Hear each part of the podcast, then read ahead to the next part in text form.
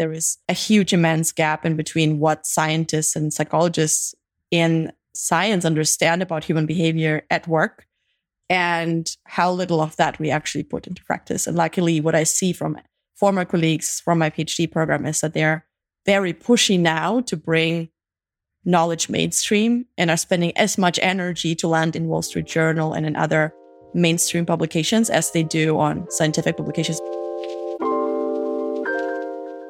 Welcome back to another episode of Everyday Leadership. And today I have a psychologist gone rogue as my guest. Someone who quit her PhD journey a way, very long time ago and has gone through a number of different startups and now is the founder of Bunch, which is a company that helps people become better leaders in two minutes. Yes, at that, two minutes. So as you can imagine, as a coach, we got into a really, really interesting conversation with Darja Gutnick. And we navigate things such as fear and why the fear of safety moved her away from from forensic psychology. Like she literally had a plan and a path laid out in front of her, and she chose to turn away from that. How she didn't want to become an entrepreneur because of her mother, and yet she is now an entrepreneur. How she never failed until she was 30, and why that was so important for her. And then we actually talk about when she did fail. We talk about the mistakes she made. We talk about packing everything up, selling everything, moving to Argentina, and how that played out for her. We also talk about why she tried to avoid creating another product and tech business, and yet that's what she does right now. Talk about having a great co-founder who's hands-on, who's very, very humble, and how he actually got introduced to the organization. Talk about ethics in AI. It's a major, major, major topic right now, and her take on it because of she's doing a lot of work with AI and learning is a really, really good one. We talk about challenging the HR market, theory versus practicality, why it's important that they're focusing on impact rather than revenue, and how that is very, very different to other people around her. We have a great conversation, which I want to get into now. So let me stop talking. Welcome to another episode of Their Leadership. Today with Darja Gutnick.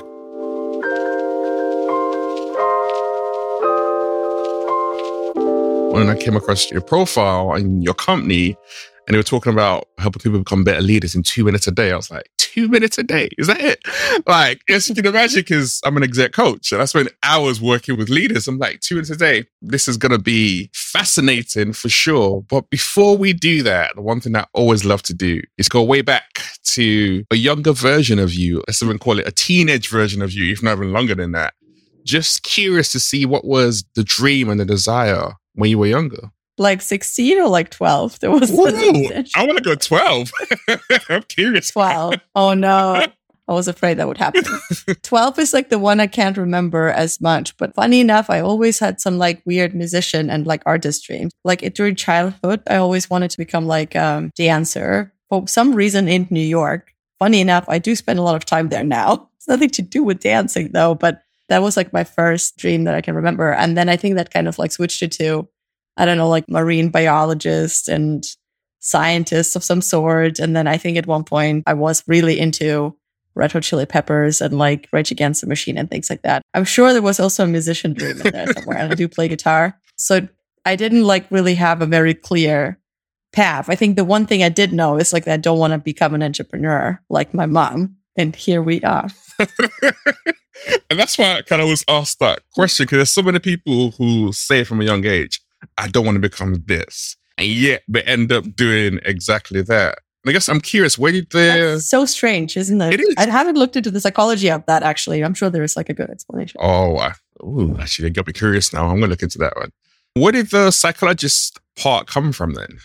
So twofold. I grew up with two very different parents. So I mean, my parents got divorced when I was quite young, like eight, I think. And my dad is like the kind of crazy brainiac. Like he is like a physicist, but also was an artist, was writing, painting, all sorts of things. Like very, very like intellectually strong, but also emotionally very, very troubled. Also struggled with addiction and things like that. And so like I think the interest in like healthy psychology and how to like not get into trouble, like that was kind of like just came with how I grew up and like watching him going through the struggles. So my mom is quite the opposite. She's like the pragmatic entrepreneur, like just like solves problems one day in, day out. Like there's nothing no challenge is ever too like big to tackle type of thing. So I think I kind of have both sides. Like I have the creative sides for my dad, but also the very like action oriented, results oriented mom side. And so I think psychology was always the key for me to like bringing those two together and also understand how these two very different perspectives on life can work. And I think as I got more and more into the field, I also saw very different areas of psychology. So I actually did an internship in a jail once because I was really interested in forensic psychology, which is basically deviant behavior that doesn't really make a lot of sense in our society or like doesn't keep us safe, etc. And I found it really interesting when I worked there, but at the same time, I also understood that from like your own professional development, like career perspective, like it's a very particular like route that you are subscribing yourself to and you need to commit to it because as a forensic psychologist, you can be two things like author and scientist. or you actually work for like forensic institutions and you're like practitioner. It's like nothing else. And it's very difficult to switch careers. And so I was 22 or so and I was kind of like, oh wow, this is a big commitment for the rest of my life. I will be dealing with the deviant behavior. And that's basically at the end of story. In comparison to other, a lot of my other study colleagues that actually like this, uh, there's also the safety component. Like if you are a forensic psychologist, you're actually like employed by the state and you like never have to worry again and you have like your pension sorted out and all of that stuff. So a lot of my colleagues actually were like, oh, wow, this is so cool. And there's like only 5% of people that get these jobs and like you should totally do it. And I was really mortified by the idea of, oh my God, I have like this one job now until I die. And I'm like so safe. So I was very scared and I like turned around entirely and thought, okay, what other group of people has an interesting behavior? Let's look at managers. so I switched from forensic psychology to org psychology. And that was actually equally interesting, if not more interesting, because there's more different things to study within the org psychology field. It's like basically super wide ranging from career and personal growth and like a lot of the things that we deal with as coaches, right? But also to like immoral behaviors in the workplace or even like identity building in the workplace, inclusive inclusion and belonging right now, which goes into like gender identity and how to help build that within companies. So like it's such a wide field that it was the opposite of the forensic thing. I'm like, oh, okay, cool. I can do so many things. I can be so many things. And I think that's kind of how it started. And as I studied the field, and maybe that's like the bridge to the company we're building today, is one thing stood out to me, which is there's so much science and research in the organizational psychology or IO psychology, industrial and organizational psychology spectrum that I was baffled when I did my first internships in the industry. it's like, you know, HR intern this and like recruiting intern that. And then leadership and development working student here and like the usual stuff that you do when you study these type fields, I noticed how little of that was used by people that were like working in the field. And that really confused me because I was like, why am I studying all these books? And we know all these like interesting things. And then I go into the actual practitioners field and then there isn't any methodology and frameworks used. And then I realized there's this huge divide between academic science in that field and the actual concepts we use. And no offense to like Peter Drucker, I think he was like a very great like baseline for the field, very smart and wise man. However, when you like meet someone, so last week I met someone who has a PhD in computer science and she's leading a machine learning startup and it's a woman. She's brilliant and amazing. And I learned so much from her. And then we started talking about management and it's like her second team now that she's leading and building up. And I was asking, interviewing her, like, where did you learn about leadership and like what type of stuff do you lead, like read and listen and like where do you get your stuff from? She's like, well, when I had my first managerial position in this like in university as an engineer that was like needed to build up a team of engineers and researchers, I downloaded this essay, Peter Drucker. I don't remember what the, what the title is, but like this very famous one. I read that that sounded a little bit old fashioned. So I thought that's probably the newest we know on leadership and so on. So I started looking around on Google, but like I kind of wish I knew where I would go to actually for like most update framework and mental models and leadership. And I think that like anecdote really showcases how deep, like how big that problem actually is. Like there is a huge immense gap in between what scientists and psychologists in science understand about human behavior at work and how little of that we actually put into practice. And luckily, what I see from former colleagues from my PhD program is that they're very pushy now to bring knowledge mainstream and are spending as much energy to land in Wall Street Journal and in other mainstream publications as they do on scientific publications. But that has really just changed very recently. But yeah, that's kind of my story with the psychology. It's a really fascinating one, actually, because a lot of times people lean towards security and safety. And you kind of saw security and safety in your future. You went the complete opposite route and you even went into becoming an entrepreneur. So you went to like the extreme of not being. That's so true. And you know what's funny? This was when I was 22, right? And then the first time I needed to really apply for like a full time job was like at 25. I did this like bachelor combined master program in Europe. We used to have this. It wasn't like so separate. It was like a diploma. So it kind of counts like a master. It's like a five year study. And you have like a basic study and then you kind of have the specialization. So I did that. And so with 25, I was done with that. And then I was kind of like applying for jobs. And people were asking me all these funny questions. When did you fail? What was your learning? And I was looking back, I'm like, I don't know what they mean. like I've been like best in class since like, I don't know how long I can remember. I like do my homework. I like study for everything. I have like best grades. I go to my job. Like I get good recommendations. Like I look back and I was legitimately like, especially in the workplace, as I mentioned, my, my family hasn't been the easiest, but like still even just this question of like, when did you take a risk and then you failed and you learned from it? And I really struggled to answer this until I think pretty much I was like 30 until I actually gave up on the PhD, I think. And I didn't have a good answer to this. And I think I already felt that I'm so safety oriented actually. And like I don't take any risks. So I like just do everything by the book and like I do everything to like not fail mm. subliminally. That then I think brought me like intuitively, I knew that's not a good way to grow. I didn't grasp that yet. I was too young, but like I think I, there was a push inside of me where, oh my God, if I now also take like a safety route, I'm basically dead.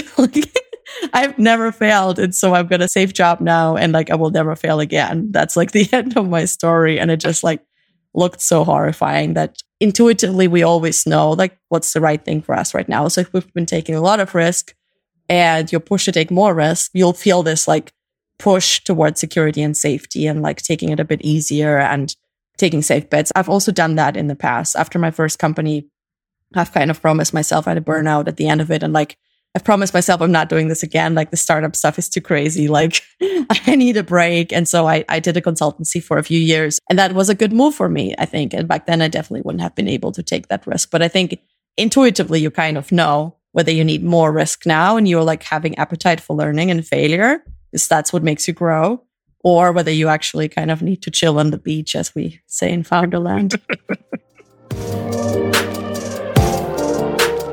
I'm curious now because you, you kind of put it out there. What was that first failure? Oh, indeed. Oh, uh, it's an interesting question. So I do consider it a failure to like start a PhD program and like not end it, but I still think it was the right decision for me. I still think it was the right move, but I do feel about, I do think about it as a failure in like, not in like a regretful sense, but in a sense that you like invest three and a half years into a project and then you get learnings out of it. But there is also like an additional upside, like, I don't know, the recognition, maybe the title, they don't really play enough role for me in the end, which is why I then decided to give it up. It wasn't worth it enough. But there is, of course, like some element of like, well, probably could have invested these three and a half years into building like a business and maybe that would have like acted out differently. But I don't feel a lot of regret. I feel like I would say 80, 90% of peace and satisfaction with the fact that I chose to like turn around in that moment.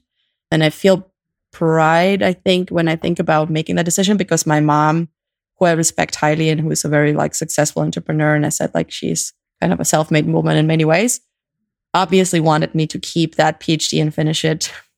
Again, we came from like a Soviet Union family. We have nothings to like, oh my God, you can have a PhD. What is wrong with you? like, no, I'm going to do gonna go and pause it and do the startup. She didn't even know what startup is. Now she kind of knows, but barely.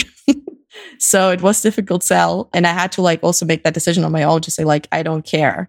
Even though like I care so much about what she thinks of me and her opinion mattered a lot to me. This was the moment where I kind of needed to like step back and say, well, it's either me or complying with whatever I think people think of me or want me to do. And it was the first moment where I stepped out of that and said, I am going to pause this, sell everything I have, move to Argentina and build this travel startup. It's a great idea. How many people at that time do you feel believed in what you were doing? No one. Me, barely. no, it's not true. There was one angel that invested in us, which is the, the that's the confusing element. As in, like, otherwise I wouldn't have come up with the idea even to do it. Like, we won some like random competition in like a university have, I don't even know. It was some like entrepreneurial community that I was part of because I was doing research with entrepreneurs because my topic in the PhD was creativity under pressure at the intersection of leadership. So I was doing lots of research with founders. And I think I had this feeling for the first time that I actually kind of found my tribe, like people that I met through that, like my subjects were very similar to me. So I was, oh, interesting. Like these are the type, of people I can imagine myself working with for a long time. And it was really just like fun more than anything. Like I've always had ideas on businesses and like products and stuff, projects we can do. So I pitched one of them and then we somehow got like this angel to commit 25K, I think. And we drove to Berlin. This was in the Netherlands because he was in Berlin. And then we talked to him and he was like, yeah, cool. Build this MVP. And we were like, what? what are we going to do now? we need to build an MVP. I don't even know. I remember I Googled like pitch deck at one point. Didn't know what that was. it was not part of my scientific education. But yeah, we did a pitch deck and then the rest is history. But I do think like thinking, I mean, maybe the failure came actually afterwards because I paused the PhD. I did the startup. We actually had lots of success, especially in the first few months. Like we had a very kind of like quick ramp up time. And I made two crucial mistakes. I mistook one particular thing in the business model. So we kind of were building something that was similar to like the Airbnb activities. So it was a platform that connected local businesses that offered events and tours and activities to tourists. And we did it in English, which like a lot of the people in South America didn't offer. Most didn't. And we also had a personalization engine already underneath. So we were tapping into like people's Facebook profiles exerted their interest from that and then like basically customized their activities and event selection based on that to maximize conversion rates. So like to present things to you that you are actually interested in. And so we had a lot of success with like setting the first program up to get the first 400 businesses on board. We had like a really good team, but I came from the West in that moment, aka Germany, Europe, and then also the US. And I assume that people would be paying with credit cards and they would take a cut and we would take a cut on the booking. And then I found out that in South America, everything is cash and there's so, so much like weird business with currencies that credit cards aren't really a means of use. Like people pay cash. So like we became this like listings business very quickly where people would like go online, get the recommendations, go to the places and then pay in cash. So like revenue wasn't as like possible or in the same way possible as we assumed. And so we kind of figured that out, but we figured it out quite late. At the same time, I also had underestimated how long fundraising would take. And we were kind of like at this point of like, oh man, we're like running out of money. Like everyone's excited, but also like people are kind of like can't go without salaries for like ever. And it was this very dangerous, I think, very dangerous moment for every startup where you can lose hope or you can lose your business if you don't like pay so much attention earlier on. And I didn't in that time. Very different with Bunch now. but at that time, that was my thing. Those was my like real, real failure, I would say. I think it's a really important point though, because I think most of the successful businesses and entrepreneurs that we see today, all their founders had to have some sort of early setback or failure to really help them to understand what it's like to for one of them to lose, to make mistakes, to figure things out along the way. And it now builds one or two where it's either you completely quit and you now go down the safe route. You're like, I've tried this extreme. I'm not going to do that anymore. Or you be like, actually, you know what? There were a lot of lessons I learned from that. Now I have a better idea of how to be able to navigate. And then you kind of go again. And obviously you, you went that route and you went again. But like you said, if you never got into it, you never learned those things, you wouldn't be where you are right now. They're so, so important. And so many times people like discount their failures that they want to talk about. Like, it's kind of what helped build your backbone, especially as an entrepreneur, so which is what you need. So true. I mean, there was also a lot of learnings about co-founders. And I think on the like topic of fundraising, how to keep the lights on and like how to like establish a really good, like stable backbone for the company. Like I think I couldn't have done it differently for Bunch than I did in like my first startup, Citibuddies. It was I didn't have very solid like relationships with my co-founders. They were all like very tech focused. So I was kind of like the business person and I was looking for the tech people. Now I'm more in the like product and tech space and I actually have a business co-founder who is like much better in selling us as a startup and as a venture in many ways. Like I think we make a good team and I'm a good closing person and he's like a good top funnel person. So really, really good in like pitching the company, getting the first interest, getting people excited, and then kind of like selling the team as, look, this is like the engine and the machine of learning. And then I kind of come in with like my science background and like nerd out people so they kind of understand how we work together. But I think that's a very, very, very different setup than what I had in the first company. And I think also the way we manage resources or even cash and how we like stress about runways and how like early we start thinking about oh, like what's our fundraising strategy for the next round? What's our next story? Or, or, even how we like use advisors and our board members. We have a board member right now that is very experienced uh, business leader who we also prioritize that way. Like he's been in the trenches since like the first two crises, like the dot com boom and then the 2008 crisis, like has bought in both cases has lived through the actual thick and thins as a CEO of his own company in that moment. And then also was a CEO of a company that IPO, DigitalOcean. So I think like how we picked our crew as well, like showcases to like, oh, hey, we don't want to make like a lot of beginner mistakes. This is an important company for us. We actually want to succeed with that one. And not that we're afraid of failure, like we constantly have to work against it, but it's more like we want to have a safety support system around us so that when we fail, we have something to fall back onto and we can like pull from the network that we built out around ourselves because I think both Anthony and I are very serious about this company's mission mostly. Like we also want it to be financially successful, like don't get me wrong, but I think it's mostly a personal mission, I think, for both of us to help people to thrive, build better teams and us do a better job in connecting this like knowledge that exists in the Ivy League schools behind the MBA doors with like your, I don't know, white old grandfather that has like access to all the money and power and then maybe shares the secrets. Like we want to unlock that knowledge and we want to give it to everyone in the world because we deeply believe that this will help us to solve our problems much faster and better. How did you two meet? I'm thinking about you think about modeling relationships in, in teams. Obviously, you and your co-founder sound like you have a good one. So, how did you two actually meet? Oh, we have like a crazy story. So, like, we don't have like a romantic start. We were introduced by an investor. We didn't like find each other in some like random tech event and you know fell in love or whatever. It was pretty much like a setup. I was looking for someone at that time so I partnered with an engineer quite early because again, I was like, I could not run away more from like product and tech. And yet here I am. It's kind of like with entrepreneurship. I did like everything to avoid it. And then I ended up with it anyways.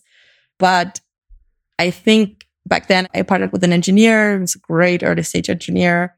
Uh, we decided to kind of jump on the opportunity together. The company was originally my consulting business. So I was kind of like the originally founder, but I also, when we switched to like product, and SaaS, I knew I need to build a team. And so I started to like bring people on board, like sharing my shares, selling my shares and stuff. And so I brought on this like early stage engineer. And then I, we were looking for someone else who kind of helps us to structure the product process. And so Anthony was with his first startup out of university, like did one and he knew all one of our like angel investors and he introduced us saying like, Hey, I don't know much about this guy seems like what you're looking for though, like a good generalist, like very hungry, social scientist as well, has a bit of product background, but like is pretty much a rough diamond. Like you probably have to coach him a lot, like, but he will probably also do a lot and like learn a lot. And it's exactly how it was. Like I think Anthony's growth trajectory over the past five years is incredible. Like he went kind of from like a glorified intern really and like the first thing he did for us was like arranging tables in a party. That's like the internet that's the joke. Like he arrived at a party, which is when we met. It was like our summer event or whatever. And like nobody knew who he is. And so somebody told him like, let's move these tables around. So he was like moving tables for two hours. and then I met him after, and I'm like, oh my god, he shouldn't shouldn't need to move the same. It shows, shows the humility. That was like, yep, ready to exactly. get in. So he was. So. He, yeah, that's like that's him. He's like super humble, but also hands-on attitude, and it's just incredibly fast learner. And now he's able to not only like convince investors, but also like bring on board talent, structure mo- some of our most like long-term and complicated processes from like data security type of stuff till fundraising processes till flipping the company from like EU company to the US till I don't even know. I mean, basically every like complicated strategic financial or legal process is going for him at this point, while I'm more on the like fast pace, like product and growth cycles with our team. And I think we are very much equal in our impact at this point, the level of impact, but very different in like what we bring to the business. Which is good. You want that balance between both of you. Exactly. Approaches, but helping move the company forward. Yeah. I'm intrigued. Do you have a fascination with fruit? Because you used to be called 12 grapes and now you're called a bunch. So I'm like, where's that? where's that? Is that correlation here definitely, Definitely like fruit. there is a second fruit on my table that I'm going to eat later. 12 grapes. I think that was a trend, you know, like you combined like letters and numbers with each other. And we were thinking, ah, you know, one of our customers at that point was N26. So we're like, okay, cool. Like currently brands that be called a number and a letter or a number, a bunch of letters. And then we did aspire to be a successful billion dollar business. So a fruit it has to be, I guess. And Apple was already taken. So good correct. legitimately that was the story. But then when we went into like the product direction, we knew we have to be, have like a more catchier, like simpler title, like 12 grapes, whatever. But like it needs to have a one word, one syllable type of like situation here if you want to have a good like online product. And already like domains were obviously kind of busy at that point. So it wasn't like the easiest to find. So we did a, like a bunch of exercises, you know, the whole team putting in Google Sheets and all of the stuff. Like none of these names made it. and then there was an investor that came to visit us in the office, I think, and one of our first employees who was doing user research at the time, I think Sam was explaining to him like why 12 grapes and how does it relate to teams and whatever. And he was using this word bunch all the time. He was like, yeah, you know, like every team is like kind of similar to grapes because it's always kind of like the same thing, but it's always different. Everyone's unique, but also the same like laws apply somehow, but yet everyone feels different. And it's a bit like, bit far but he did a very good job explaining it. And he kept constantly saying, like, it's kind of like a bunch of grapes, like a bunch of grapes. And then when the investor left, we looked at each other and we are like, why is it actually not called bunch? It's kind of like a nice derivative name, like a nice evolution of the its brand. And we looked up like domains and there was bunch.ai and we felt, oh my God, we're so lucky. Let's just do Let's go for it. Okay. and here we are. I like yeah. it. I like mm. it. Have you, have you found it challenging when you talk about what it is that bunch does? Because like sorry at the start, talking about becoming better leaders in two minutes. It sounds so easy, especially when you look around and there are a lot of bad leadership examples. So you're kind of like, well, if you can get it done in two minutes, why isn't that one you have better leaders? And is two minutes actually really, really possible? Yes. So obviously this is a bit of like a hook and it's a good hook as in like it validated itself over the past one and a half years by our user community. When we started doing it, we actually didn't start from scratch. It was, as you maybe know, we started with a B2B solution actually, and we turned 180 degrees and decided to actually build a, a product for the end user.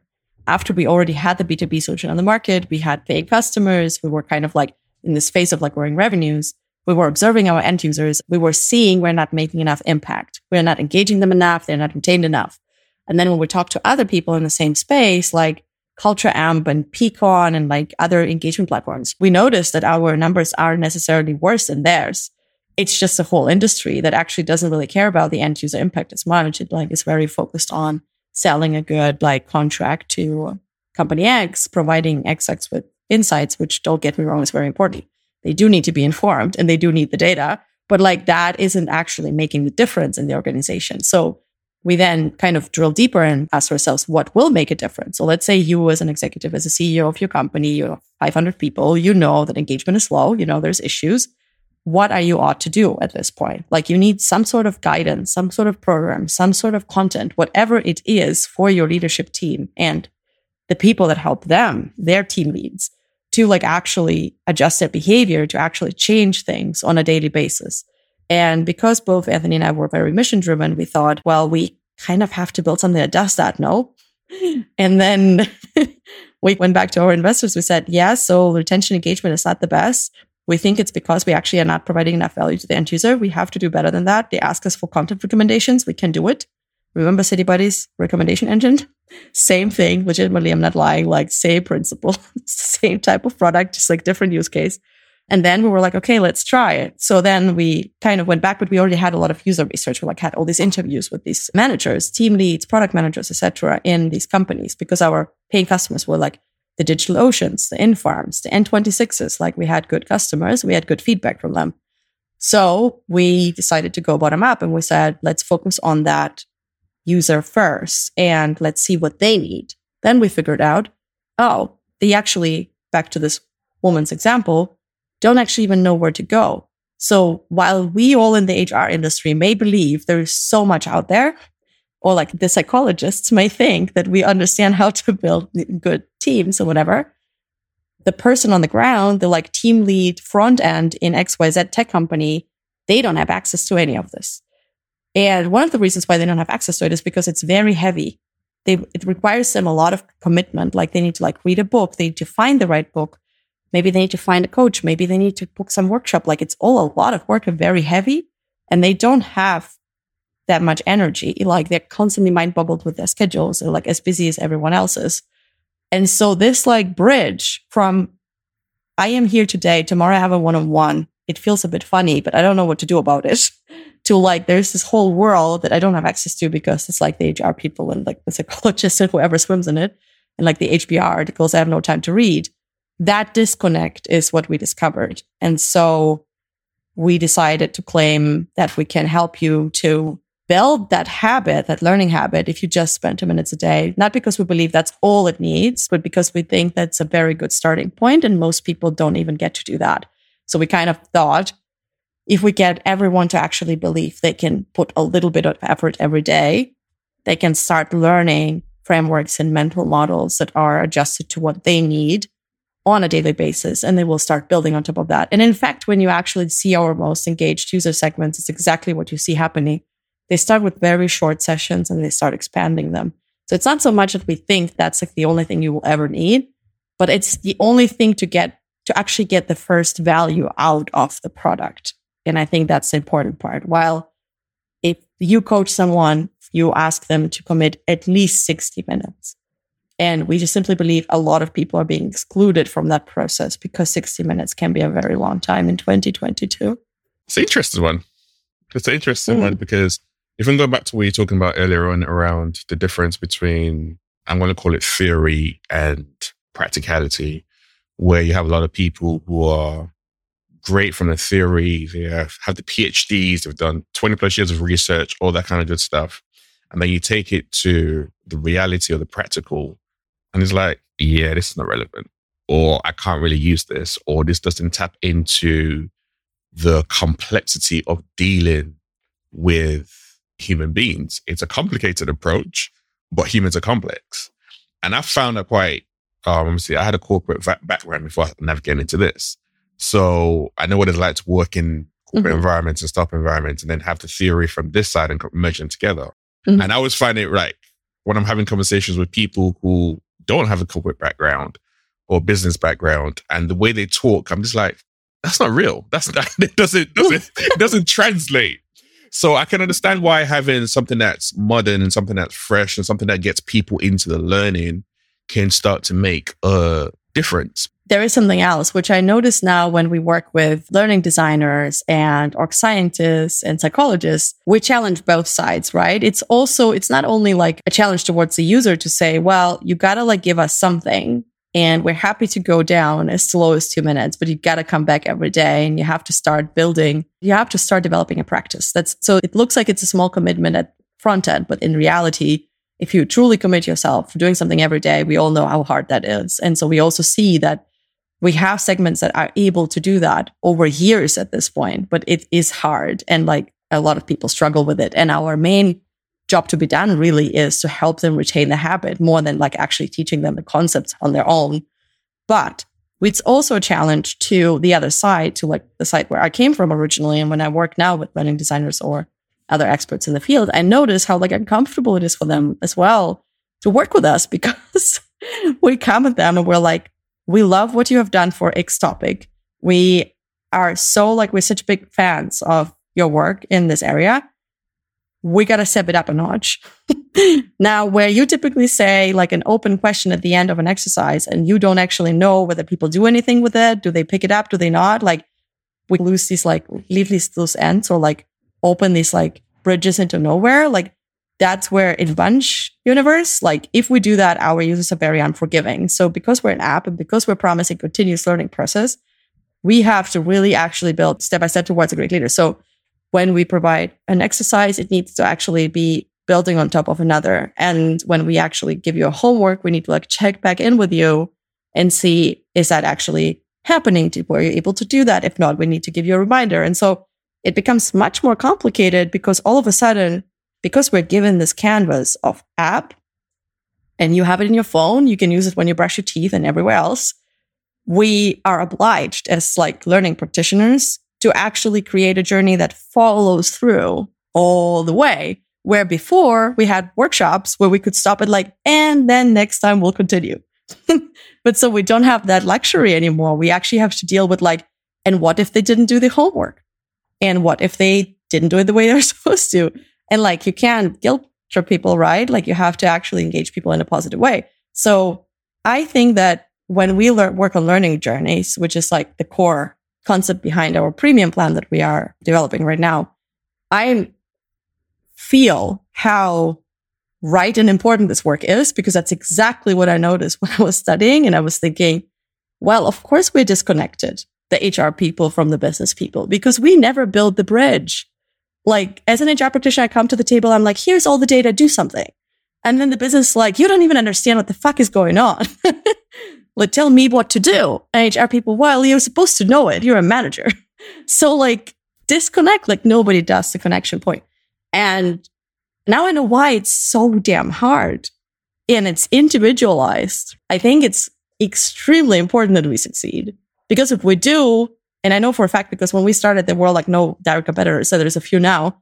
If we do many more learning products will adopt the same framework. And that I think is even like more motivating than just our success because I know like the Blinkist, the audiobooks, like the creator economy, like they all rely on people actually getting value out of content they produce.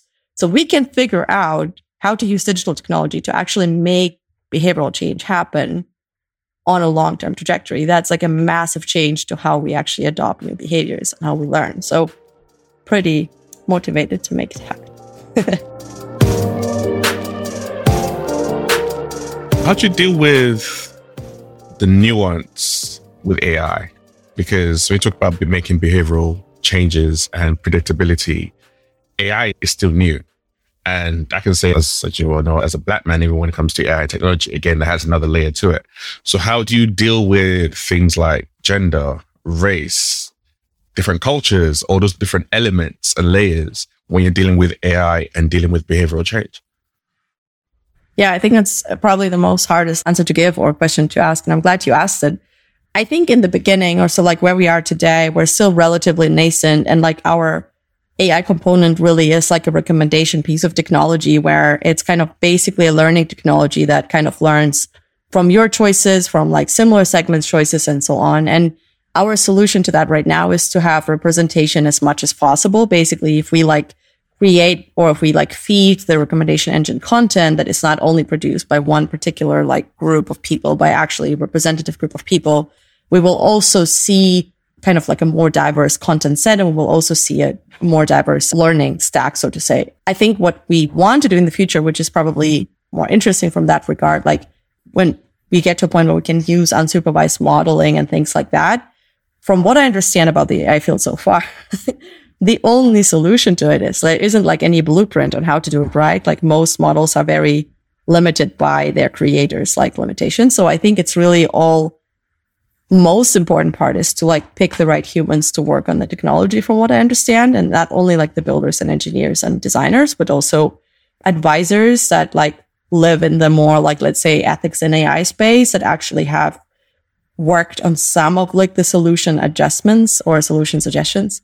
So I think my answer would be right now we need to worry about representation in our creator group, but also representation in our user group. Because if we do draw learnings between different user segments, which we do to a degree, then you also need to make sure that there is actually like enough diversity in the user pool, actually, which is, I think, the more challenging part for us than the like the creator like part where we get content from and stuff. Like we can influence that. We like approach them individually and build relationships.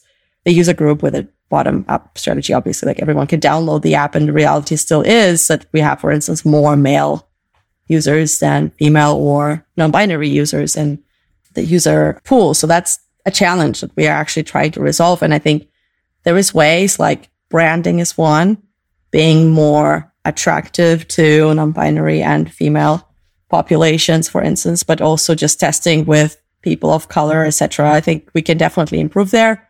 These are like problems we know of and we're working actively towards. But then there is problems that we don't know of yet as we increase the complexity on the tech side, we will need more. And I think the solution really, I don't think tech companies have better solution, but the solution is to work with experts when it comes to like ethics and AI and actually listen to them, not fire them, not make their jobs unnecessarily hard. And yes, of course, I'm scared as a founder. I'm like, I'm in a constrained environment. We are underfunded all the time. I'm a female founder myself. It's not like everyone is just throwing money at me, but I still will have to spend money on an ethics officer probably sooner than later. And I'm gladly committed to doing so and listen to that as much as we can and as much as we can live up to it, we will. So I wish there would be a magical answer, but I don't think there is. No, there isn't. But I think it also kind of speaks into the work, the field that we're in, where we're constantly learning. It's about recognizing the fact that there's a iteration loop that has to keep on happening. I think I find it, I actually find your response interesting in the sense that a lot of founders can be like, well, what we're doing is already cutting edge. So I'm just going to stay right here and build out as much as I can. And you're like, eh, I'm going to lean more and more and get a bit more complicated and keep on going with it. Why? I don't know. I do this sometimes and I don't think it's always good. So in this case, I think it's actually more good than bad for the company and for the world and for our users. In some other cases, like I, I think I'm actually maybe I like taking two steps too far into like how complex things should go. And like, then I lean on my team to like hold me back. We have this joke that I sometimes need to be like translated to human or like I need to stop overthinking things or, you know, like, and then I can rely on some of my team members to like help scope things down and be leaner. But I think it is because I'm a scientist by training. So I learned that when there is contradictory results, that's where like the interesting part begins. And this is where the value gets exponentially higher that we can achieve together. So when it's complicated or difficult, it just means that we haven't understood some moderating factors yet. And that's typically where we like find more if we lean into it. Maybe that explains it. That's um it's definitely a trait that I think it's I like. I respond and resonate with it. And it's one that I guess I was even more curious around because I don't know this has changed now, but when I was looking into you last time we were going to speak, but a lot of what you offer is for free. So I'm like, wait a minute. You're feeding into something that is brand new. It's still currently for free. I know you're currently working on a premium model right now. Even that in itself is different because right now people have been trying to like capitalize on it, but you're, you, you left it a lot more open. Why? Why did you go down that route? Yeah, that's also a great question because in our field, I think when it comes to like when you think about HR tech or people tech or like L&D tech, like you typically see B2B models heavy on enterprise deals, lots of revenue early on.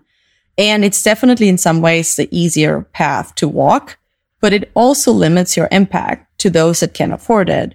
And if you think about our mission, which is like to help every manager to become a great leader, then we can't really achieve that if we just focus on the ones that can afford us. But If you look into BetterUp, for instance, which is a great platform and they've done a lot for the field, when they raised their like series D or E, I believe, February last year, they had self-reported 100,000 signups and they had a multi-billion dollar valuation at that point.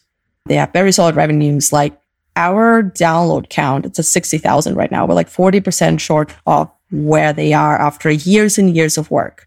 And the only difference between us in that sense is that we are bottom up and everyone can download us and we have like more sharing mechanisms built into it versus they are growing top down. So they're growing for sales and acquisition of accounts.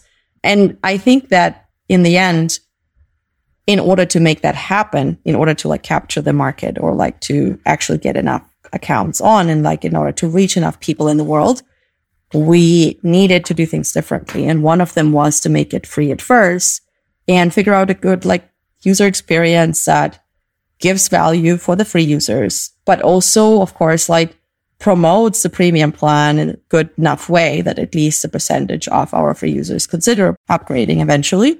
And when they downgrade again, they have the flexibility to use the free features and like kind of going back and forth. So I think in that sense, we didn't really, that wasn't the playbook we invented. A lot of products in the workspace today, the most successful ones are built on that model. When you look at Figma in design, you look in Miro in like collaboration, remote collaboration. When you look at Notion and Wiki or kind of remote documentation, all the same model. Give a good free product to thousands and millions of users in order to then convert enough to actual premium users to sustain yourself and build a viable business model. So I think it's a very used and useful model to build a good business on. It just requires more risk taking in the beginning. It also requires more funding. And I think we were lucky enough to have a really good backer with M13 that joined us in 2019 when we started to flip from the sales driven B2B to like product led growth, bottom up user and user focus driven model. And they stood behind that plan and gave us funding to at least fund the first two years of that. And I think that was really important. Like if you don't have these partners, I don't think you can actually do it. So you got people who actually believe in what you're doing, who buy into the mission, and who are also willing to take that risk to do something different from the rest of the industry. We would not be anywhere if we wouldn't have had so many people that believe in it, which is also what like motivates me and Anthony always to like get out of every like hole, you know, when things get really rough and we're like, oh, it's end of runway. I don't know how we're not bankrupt yet. and when you look into these like stories of, I don't know, many other very useful products, like look at what Calm did for meditation or headspace. Look at what Noom did for weight loss and healthy living and healthy food. Like all of these teams, if you actually dig into them, have cockroached for years. They've lived in like the same apartment for five to seven years. They haven't like had any salaries because they needed to be so hyper capital efficient to just make it to a point where they have XYZ thousands of downloads, millions of downloads, whatever was determined by the VC market at that point is like counts as like enough substantial traction to actually get substantial funding and then scale up the business model. Like it's not the easy route for sure, but it's at the same time is the business model that helps us revolutionize whole markets and actually touches the consumer and like makes a difference on people's lives. And you do need to have backers and supporters. And I think in this case, we were lucky enough to work with not only M13, but also specifically in the last angel round that we're just closing now. Actually, we have leaders from a wide range of companies. And we, it was so interesting because we had the majority of capital came from private angels in this round. And it's not a small round. It was like 10, 2 million. And it's not like a, I mean, small, big in current market environments. Nobody really knows what that is anymore. But normally it's not the thing you think of. You kind of, with 2 million, you kind of think, okay, like one, two VCs probably is like the right thing to do, like early stage. And in our case, we went with the angels and a lot of them worked for companies like Atlassian, Figma, Google, Airbnb in like executive positions or are still in like VP and above positions. And when we asked them, why did you invest? Most of the answers go back to the same theme, which is we know the problem. We have had the problem ourselves and the HR solutions don't work in that space. It's an underserved market. We need to solve it at a scalable level so that every engineer who steps up to be a team lead has access to something that helps them grow. Currently, they don't. And I found that very interesting because it was 2022 and I'm like, oh, wow. I felt we didn't solve it. That's why we keep going. It's fascinating how like long it takes us to actually resolve a problem that actually could be solved. Yeah. I think the need is there for sure. I mean, I, I see it played out day to day, just like you do as well. And it's interesting. There's also a generational element to this, in my opinion, where a lot of the younger millennial, later millennials, yeah. Gen Z kind of generation who are now coming up in their 30s, 40s, in that are looking for these resources because the way leadership was done previously, the way it's done now, requires a completely different set of skills. So as much as you can lean into the old generation to get some much needed guidance, there's a lot of new things that they just don't have or they didn't lean on. So they need that connection between both the old and the new ways of working, which is something that I guess your product kind of provides for people as well. Yes, absolutely. And I think what's also super interesting that we see is that people are much more willing to learn from peers. I think they always have been, but as what you just said, as we understood that there is more and new concepts required and skills and capabilities in the workplace today in comparison to the previous days, these concepts don't exist in the books yet. Like there's just like a handful of books that have been written in the past two years that really kind of shed light on how to really do belonging and inclusion. I mean, we barely understand the concepts. Like I was a psychologist and I struggle to explain that to sometimes to people. And I think many people do. Like there's experts, sure, great. And luckily they do write a few books and like at least some people read them.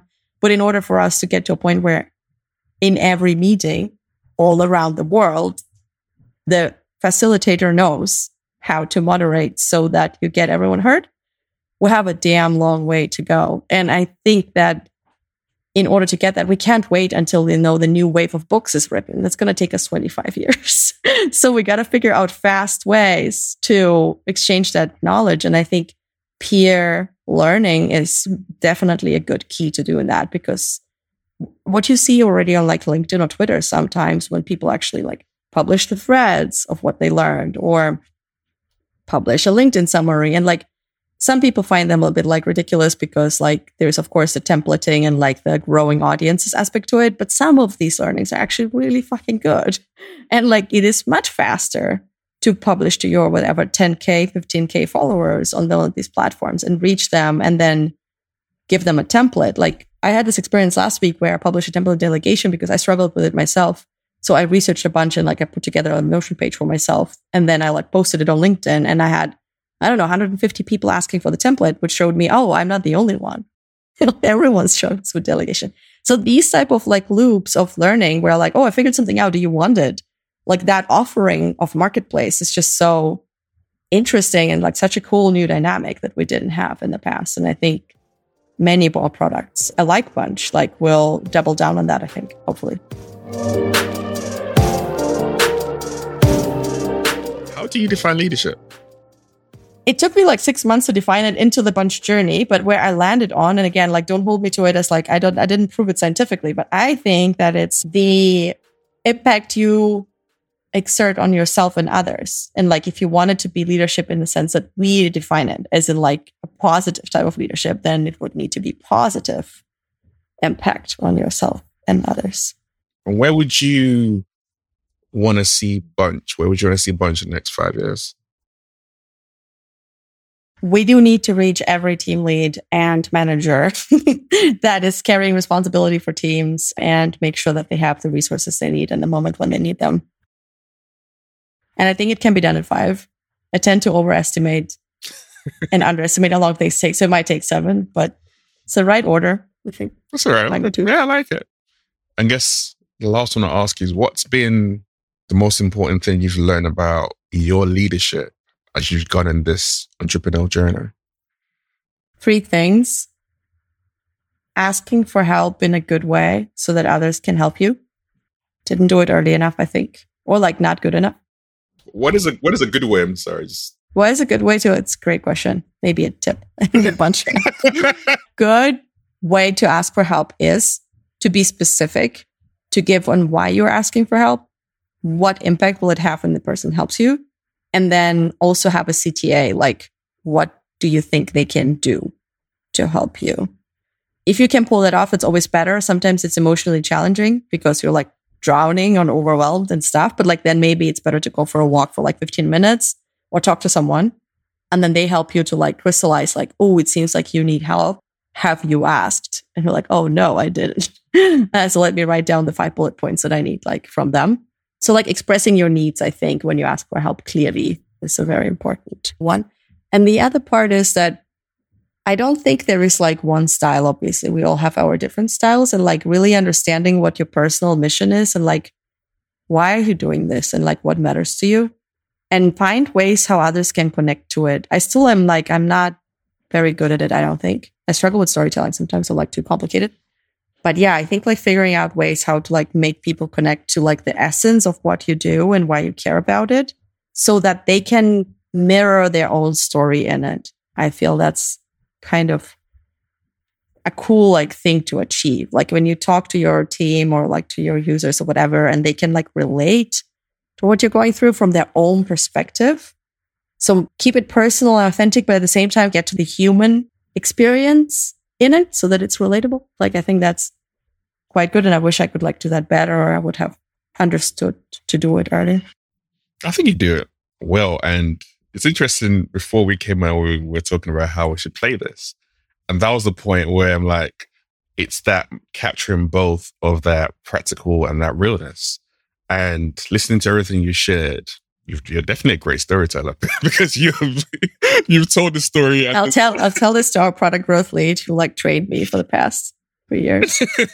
Not sure whether she thinks the same way, but it did help a lot. You can definitely see like the path and the journey and how you're even applying a lot of what you learned previously to what it is you do now. That bridge is something that, like I said, it's not out there.